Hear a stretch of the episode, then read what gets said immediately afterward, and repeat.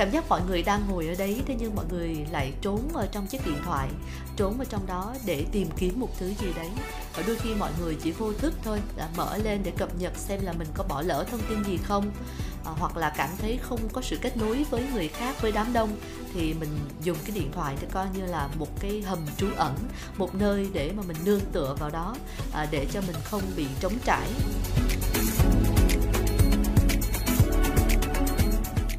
Công nghệ thông tin và mạng xã hội nó mang đến cho mình rất là nhiều tiện lợi về thời gian, về không gian. Thế nhưng nếu như bị rơi vào cái sự lầm tưởng và phụ thuộc đó thì nó có thể dẫn đến cái cảm giác khó khăn và thiếu tự tin hơn ở ngoài đời thực.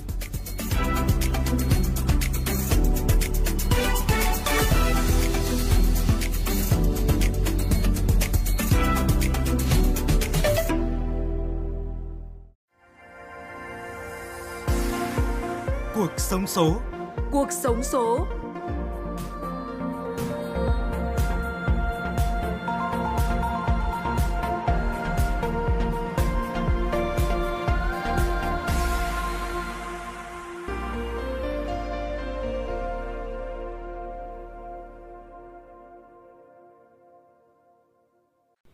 Kính chào quý vị và các bạn. Đây là podcast Cuộc sống số, podcast chuyên đề về khoa học công nghệ do Học viện Công nghệ Bưu chính Viễn thông sản xuất, phát sóng hàng tuần trên các nền tảng Apple Podcast, Google Podcast và Spotify. Các bạn thân mến, thời đại 4.0 với những tiến bộ của khoa học công nghệ đã khiến cho cuộc sống của con người thêm phong phú và tiện ích hơn. Tuy nhiên cũng do ảnh hưởng của công nghệ mà việc giao tiếp ngoài đời thực giữa con người với con người cũng tồn tại những hạn chế nhất định. Trong chương trình Cuộc sống số ngày hôm nay, chúng tôi sẽ cùng chia sẻ với các bạn về chủ đề câu chuyện giao tiếp thời 4.0 cùng với sự tham gia chia sẻ của MC Xuân Quỳnh đến từ Đài truyền hình Việt Nam. Lời đầu tiên thì xin được cảm ơn à, Xuân Quỳnh đã dành thời gian tham gia chương trình ngày hôm nay. Xin chào quý thính giả, mình là Xuân Quỳnh, rất vui được có mặt trong podcast Cuộc sống số để chia sẻ cùng với quý vị. Vâng, chắc là quý vị đã vô cùng quen thuộc với gương mặt và giọng nói của Xuân Quỳnh trong một số chương trình trên sóng của Đài truyền hình Việt Nam rồi và gần đây nhất là Cà phê sáng trên VTV3. Hy vọng là sự có mặt của Xuân Quỳnh trong số podcast này sẽ đem lại cho quý vị những chia sẻ thú vị liên quan đến chủ đề của chương trình.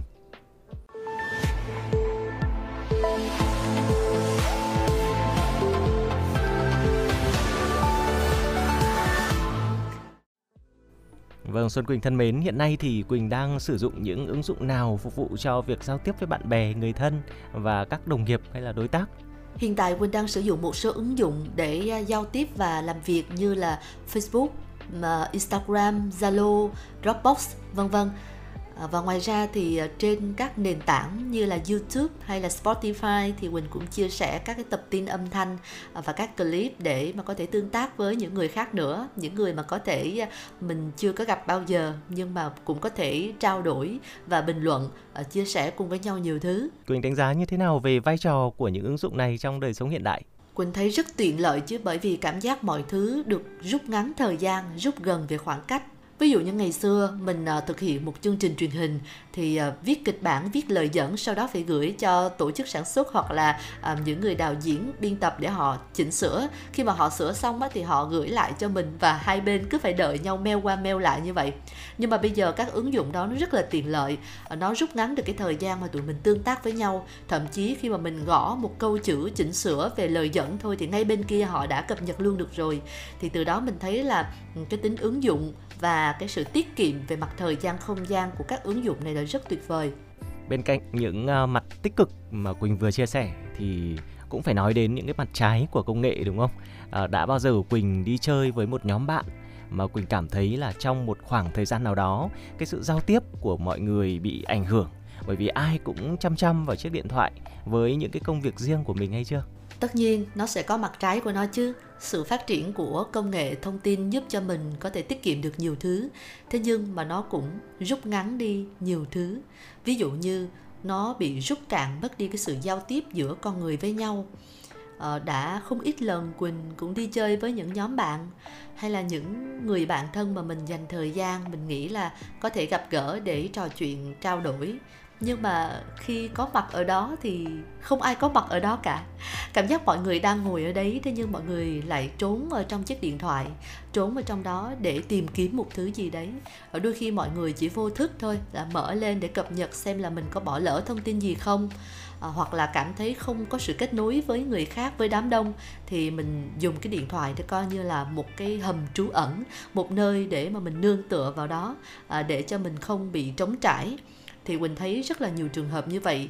À, thú thật là ngày xưa cũng có thời gian là quỳnh cũng đã rơi vào cái cảm giác như vậy. Khi mà mình không kết nối được với đám đông á, cảm thấy lạc lõng á, thì mình chỉ có chiếc điện thoại làm bạn thôi. Thế nhưng sau đó thì quỳnh thấy là đấy là do mình lựa chọn là do cách mình lựa chọn. Mình có thể chọn mở lời có thể chọn kết nối thay vì là mình chọn quay trở về với cái điện thoại. Tất cả là sự lựa chọn thôi. Thì khi mà mình biết được là ừ, cái chiếc điện thoại nó đang ngăn cách sự giao tiếp giữa con người với con người á, thì mình sẽ ý thức hơn và từ đó mình lựa chọn cái cách để mà mình có cái sự gắn kết hơn khi được trực tiếp gặp nhau. Có những người khi giao tiếp qua các cái ứng dụng chat hay là mạng xã hội thì họ tỏ ra mình là những người hướng ngoại à, khá là cởi mở, tích cực giao tiếp nhưng mà đến khi gặp gỡ mặt đối mặt với người khác thì họ luôn dựng lên giữa mình và đối phương một cái rào cản vô hình nào đó. Họ ít nói họ khó gần. Thì uh, xuân quỳnh có cho rằng đây cũng là hậu quả của việc lạm dụng các ứng dụng chat và mạng xã hội uh, khiến cho chúng ta cảm thấy khó khăn và thiếu tự tin hơn khi uh, giao tiếp đời thực hay không? Đúng quỳnh cũng có những người bạn khi ở trên mạng xã hội thì họ rất là cởi mở ờ, rất là hòa đồng và dường như là một người hướng ngoại thế nhưng khi mà trực tiếp gặp gỡ thì họ lại không như vậy. Thực ra quỳnh nghĩ đây không phải là hậu quả của việc lạm dụng lắm đâu. Thế nhưng á mà những phương tiện truyền thông hay là các cái ứng dụng để mà nói chuyện giao tiếp trên mạng xã hội á, nó cho người ta một cái bộ mặt khác. Nó cho người ta một cái cảm giác á, là mình nói ra điều này thì uh, người khác có thể là sẽ đánh giá mình, thế nhưng mình không trực tiếp nhận được cái phản hồi đó, hoặc là mình sẽ an toàn hơn chẳng hạn như vậy. Và tất nhiên khi mà họ bị ờ, bị yêu thích cái cảm giác đó, cái cảm giác được an toàn và được ủng hộ trên mạng xã hội, trên không gian ảo đó, thì có thể mình nghĩ là nó sẽ dẫn đến hai trường hợp. Một là họ bị phụ thuộc, bị phụ thuộc tức là phải khi nào mà ở trên cái không gian ảo đó thì mình mới thấy an toàn mới thấy được ủng hộ. Còn khi nào ra cuộc sống thật á thì lại thấy không có ai ủng hộ mình à, thấy thiếu hụt và thấy mất tự tin. Cái thứ hai là có thể sẽ bị lầm tưởng lầm tưởng rằng là à, cái xã hội thực tế à, cuộc sống thật ở bên ngoài nó cũng sẽ giống như cuộc sống ở trên mạng xã hội. Mọi thứ lúc bấy giờ nó nó sẽ trần trụi hơn à, nó sẽ không có à, những cái lớp filter nó sẽ không có những cái nút like nút share à, để mà mình có thể dựa vào đó bằng những cái con số để cổ vũ để động viên mình nữa. Mà mọi thứ nó sẽ phản ánh rất là chân thật từng cái cư xử từng cái giao tiếp và cái kỹ năng của mình. Cho nên quỳnh nghĩ á, là công nghệ thông tin và mạng xã hội nó mang đến cho mình rất là nhiều tiện lợi về thời gian, về không gian. Thế nhưng nếu như bị rơi vào cái sự lầm tưởng và phụ thuộc đó thì nó có thể dẫn đến cái cảm giác khó khăn và thiếu tự tin hơn ở ngoài đời thực trong thời đại công nghệ hiện nay thì các cái thiết bị công nghệ hiện diện ở khắp mọi nơi. Ở đôi khi chúng ta cứ thắc mắc là tại sao cái sự giao tiếp giữa các thành viên trong gia đình ngày càng bị hạn chế? Bố mẹ thì phàn nàn là à, vì à, con cái đi học về chỉ biết bám lấy cái chiếc điện thoại hay là máy vi tính thôi mà không giao tiếp hay là chia sẻ gì với bố mẹ cả. À, tôi cũng đã từng bắt gặp những cái hình ảnh khi mà vào thăm một gia đình một em bé chừng khoảng ờ, năm uh, sáu tuổi thôi. À, nhưng mà lúc nào cũng tập trung vào cái sự chú ý trong cái chiếc điện thoại. Ai hỏi gì cũng không quan tâm không để ý và đôi mắt thì uh, cũng đã phải đeo một cái cặp kính cận khá là dày rồi. Phụ huynh của bạn ấy thì cũng khá là lo lắng nhưng mà không bảo được con thì dường như là cũng mặc kệ luôn. Xuân Quỳnh suy nghĩ như thế nào về câu chuyện này? Quỳnh thấy rất đồng cảm với câu chuyện vừa rồi. Bởi vì ở nhà Quỳnh thì à, Quỳnh chưa có em bé nhưng mà có cháu có các cháu thì cũng biết được là cái thế hệ của các cháu bây giờ được tiếp cận với môi trường à, trên không gian mạng với máy tính với điện thoại rất nhiều. À, cho nên á, là hầu như đây là câu chuyện chung của mọi người mọi nhà hay sao á. À, riêng với nhà Quỳnh thì à, thời gian gần đây à, ông bà và bố mẹ cũng đã bắt đầu nhận thức được rõ hơn làm cái việc cần phải kiểm soát cần phải kiểm soát bằng những cái phương pháp khác nhau để mà giúp cho bé nó cân bằng được. Tất nhiên là mình không thể bỏ hoàn toàn được những cái thiết bị đó tại vì đôi khi nó cũng có thể giúp cho các bé tiếp cận được với rất là nhiều thứ bổ ích đấy bổ ích và và và mang lại được nhiều cái bài học cho các bé cơ. Thế nhưng á, mà nếu mà không cân bằng thì có thể là bé sẽ bị rơi vào một cái vùng trũng nào đó một cái hố đen nào đó. À, thứ nhất là bị nghiện thứ hai là bị cập nhật vào những cái thông tin mà nó ờ, không được tốt lắm. Quỳnh á, thì không phải là chuyên gia về tâm lý hay là có thể uh, tư vấn được uh, như là một người có chuyên môn cho vị phụ huynh này. Nhưng mà chỉ xin phép uh, chia sẻ ở đây một cái câu chuyện ở nhà Quỳnh. Quỳnh nghĩ á, là việc mà yêu thích hay là muốn làm bạn với máy tính điện thoại nó không đến từ một phía đâu. Nó không đến từ các bé mà đôi khi nó xuất phát từ người lớn kìa ví dụ như ở nhà Quỳnh á, thì ngày xưa ông bà à, chưa có cập nhật đến internet chưa có dùng máy tính điện thoại nhiều. Thì khi mà thấy các con dùng á, hay hỏi là ủa chứ ở trong đó có gì hay? Mà sao cứ mê mẩn ở đó. Thế nhưng mà bây giờ Quỳnh thấy là bắt đầu à, ví dụ như ba mẹ Quỳnh là cũng dùng điện thoại dùng uh, các ứng dụng để liên lạc với con cháu. Uh, và cũng chia sẻ nhiều hình ảnh khi mà họ xem được các clip hay là xem được những thông tin hay á là rất là hay thích chia sẻ cho mọi người. Và có một lần á có một người lớn ở trong nhà mới ờ, ghi hình chụp hình cái cảnh à, em bé cháu nhà Quỳnh à, đang ăn một cái món ăn rất là ngon lành và chia sẻ lên. Sau đó thì các bé mới xem được cái hình ảnh đó và về khóc nức nở thì cả nhà mới hỏi là tại sao khóc? Thì bé mới nói á, là tại sao á bà không có xin phép con trước khi chụp hình và đăng những cái tấm hình đó của con lên? Tại vì lỡ sau này con lớn lên bạn của con á vào xem thấy cái hình con hồi bé đó bạn đó nói con háu ăn ham ăn thì sao? Trời ơi thế là cả nhà mới té ngửa ra mới thấy là ồ thôi đúng rồi tức là mình cứ la rầy bé là đam mê máy tính, điện thoại, rồi cứ thích ờ, làm này chụp này chụp kia ấp này ấp kia. Thế nhưng từ chính người lớn á, liệu là mình có kiểm soát được hành vi của mình không?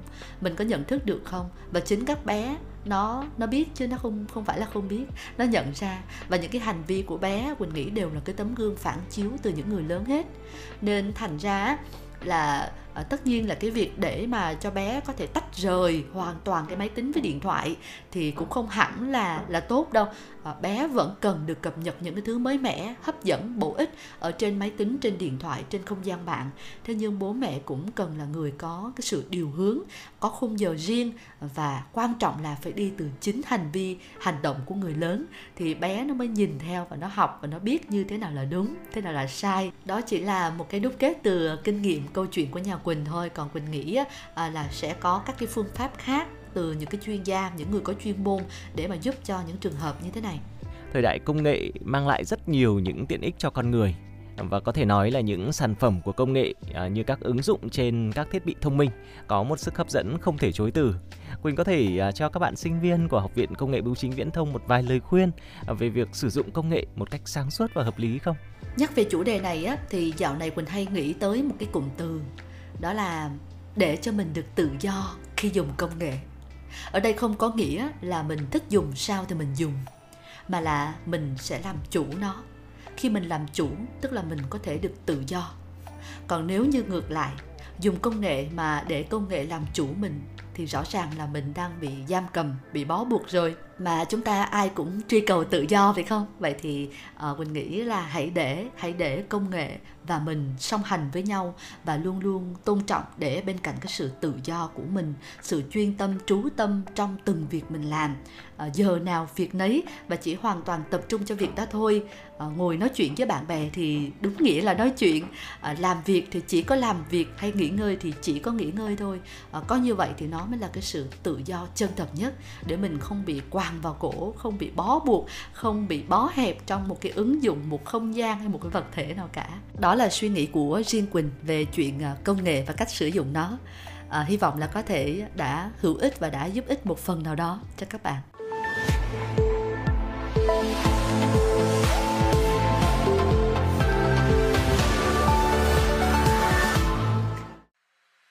Vâng, quý vị và các bạn thân mến, những câu chuyện và lời khuyên hữu ích từ MC Xuân Quỳnh cũng đã khép lại chương trình ngày hôm nay của chúng tôi. Một lần nữa rất cảm ơn Xuân Quỳnh đã dành thời gian tham gia chia sẻ cùng với các bạn sinh viên của Học viện Công nghệ Bưu chính Viễn thông trong số podcast này. Quý vị có thể nghe chương trình trên Apple Podcast, Google Podcast và ứng dụng Spotify, tìm kiếm với từ khóa cuộc sống số. Chương trình hôm nay được thực hiện bởi nhóm sản xuất podcast truyền thông đa phương tiện Kính chào và hẹn gặp lại các bạn trong các chương trình tiếp theo.